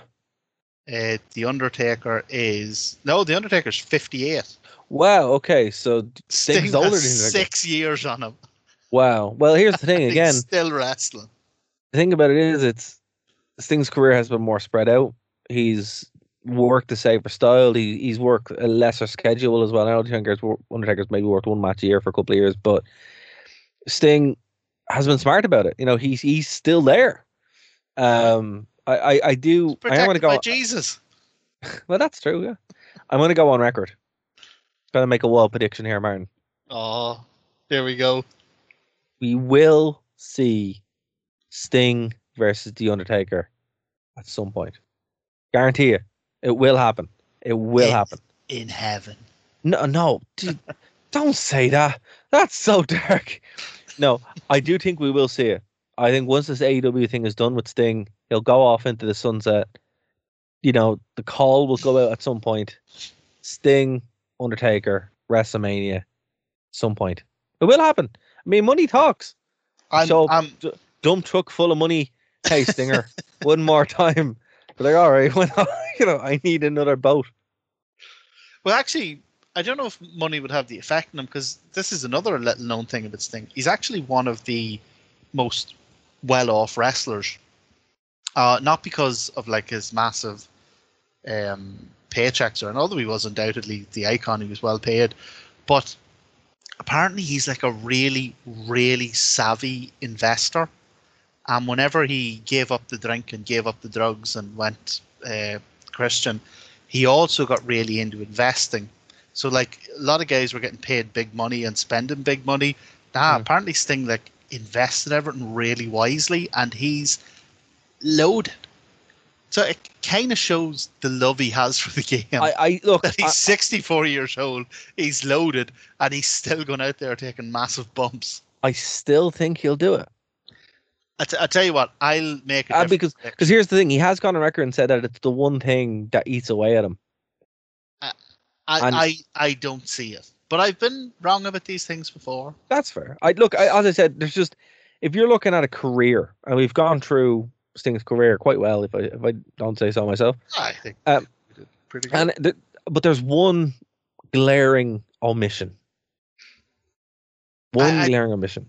It, it there is, but I, you know, I think sometimes time and life mean, unfortunately, glaring omissions just have to stand. I look. I would never say never until one of them's in the ground, and even then, we've already seen the deathbed rise once. You know, Well, here's here's my prediction. I think this will be his last match. I don't think it's the last time we'll see him. So that yeah, that's what I'm saying. I look. I don't think if Sting and Taker go go in a match, right? I don't think it will be a match match because that's probably not going to happen. But it will be something. I think those two will because they've never even stood, stood in the same ring as those characters. I think that's what will happen. Look, he's done everything he can in AEW, right? He's probably either going to go out on his back or he's going to go out with with the belts. I don't know which one. It doesn't really matter at this point. But what I would say he will WWE will make a call. They'll be like, look, what do you want to do this? They'll do it, and it will be just be one of those moments just to have. Because again, what have we said about Undertaker's career? Undertaker's career is a series of moments edited very Yeah. well. Sting is legitimately great in the ring. Taker, mm, fortunately, not so much. I I don't see it, but I, I'll tell you what I do think. Go on. I think So if I was making a a bet um, or a prediction, it's not as bold as yours, but I think we'll have Sting's last match, and I think it'll legitimately be his last match.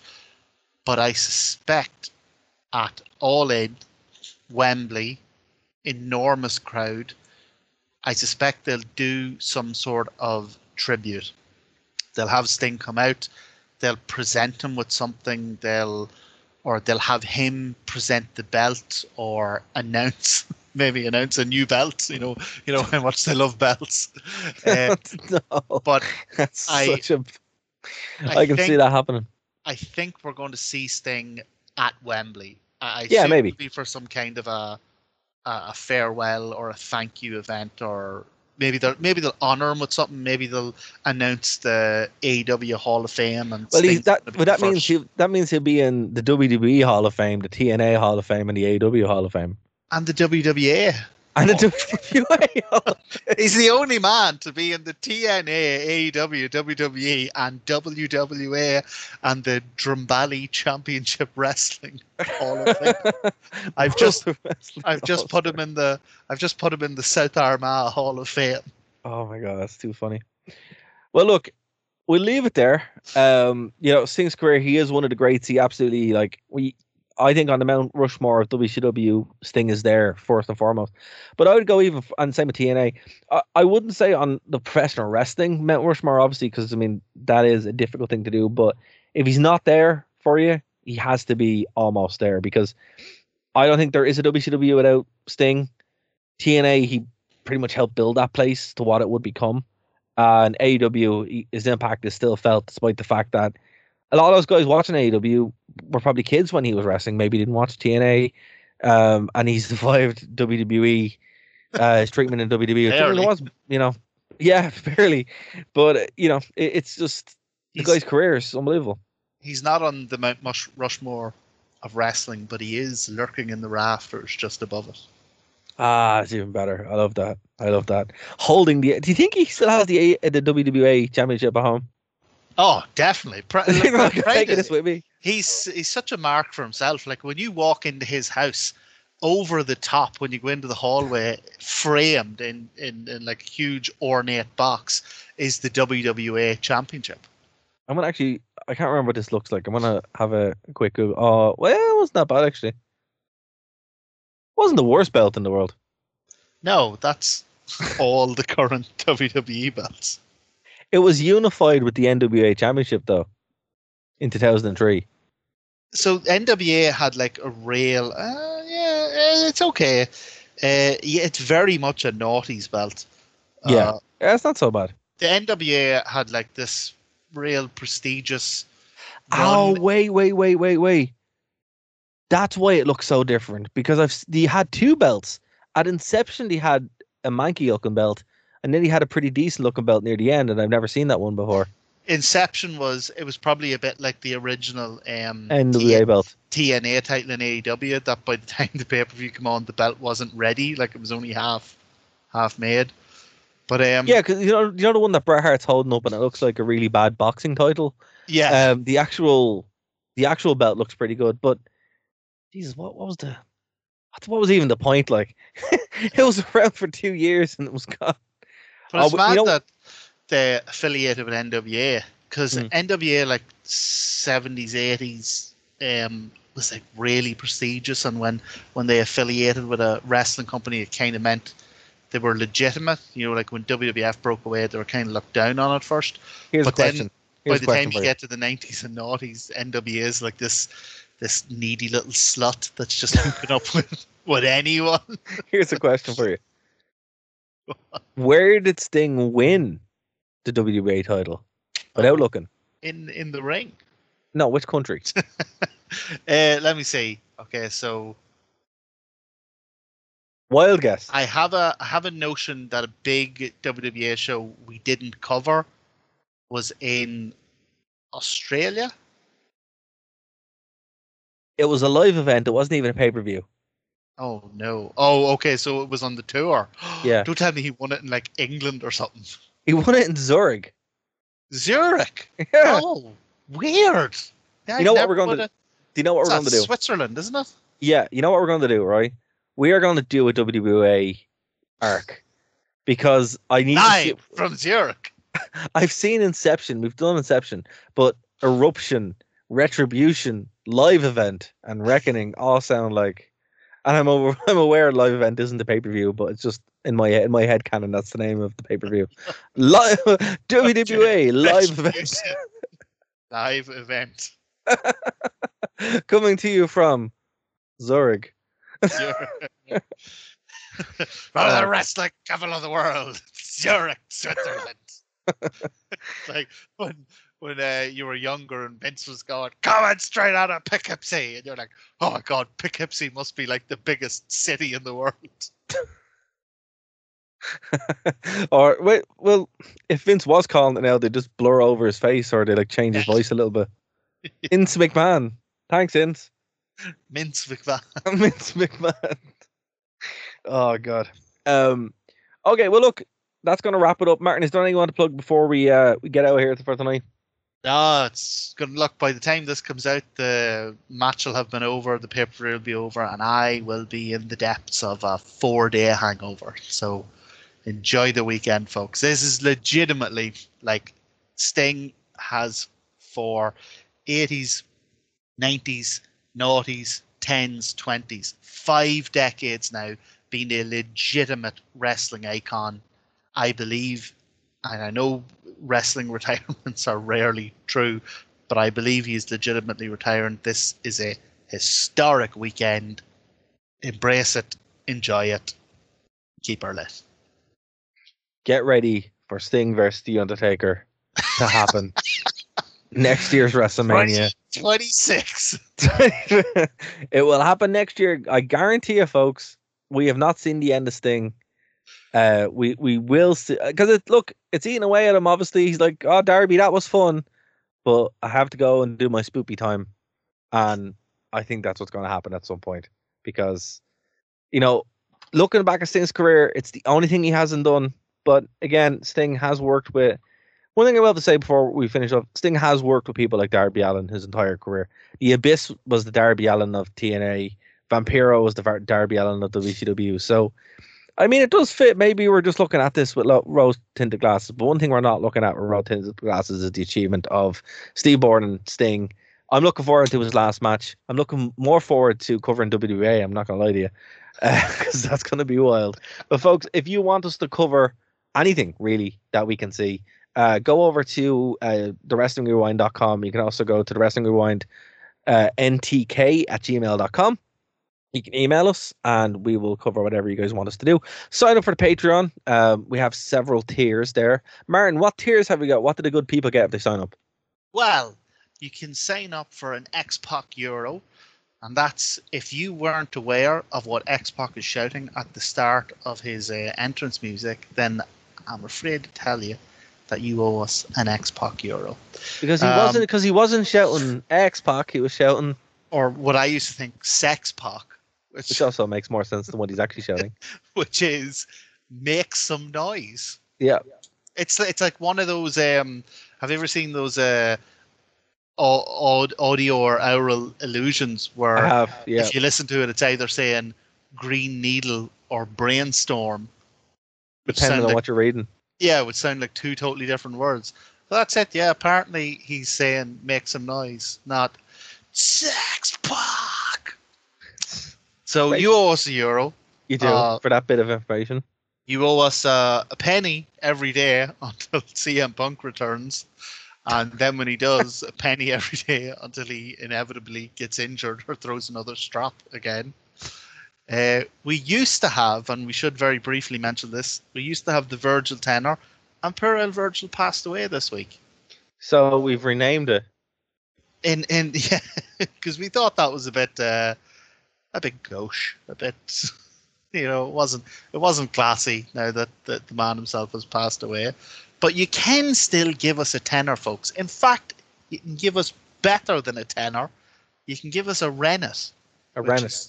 Which is tenor spelled backwards. exactly. And, so you and for your rennet, you'll get shout out on the show. You'll be able to give us your your legally distinct Buckley list, We might even get you on the show to to discuss your legally distinct Booker list. But pride of place that you will frame and put like Sting's WWA title, frame and put above the entrance to your house. Or You- or over the fireplace, or over your marriage bed. You you wouldn't even put it over the fireplace in case it dropped and got burnt. You wouldn't put it over the marriage bed in case an errant jizz were to land on it. So, it'll be kept very safe in a in a temperature locked box. a handwritten letter from the Wrestling Rewind, handwritten backwards. You can't do better than that. You can't. You can't. You can't. I mean, come on. For your ten, that's worth it alone, guys. What are you doing? Come on. That's like That- two cups. that- Of, that's a cup of coffee now. Come on. It. That Rennet's just burning a hole in your pocket.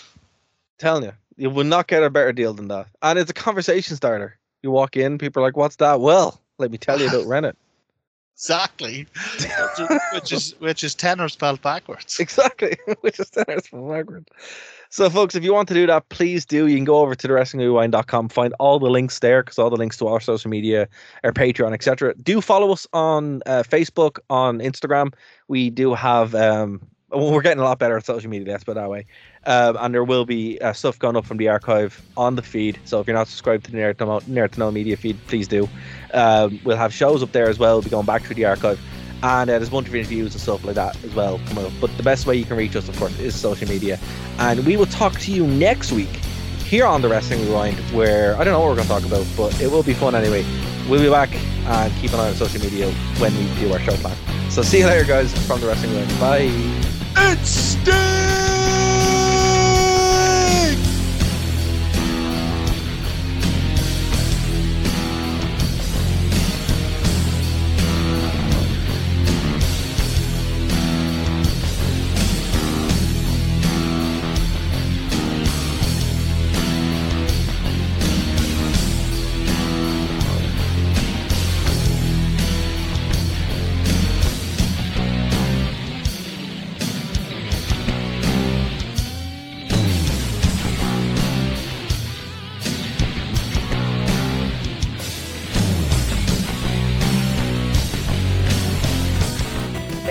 Listening to a Nerd to Know Media production.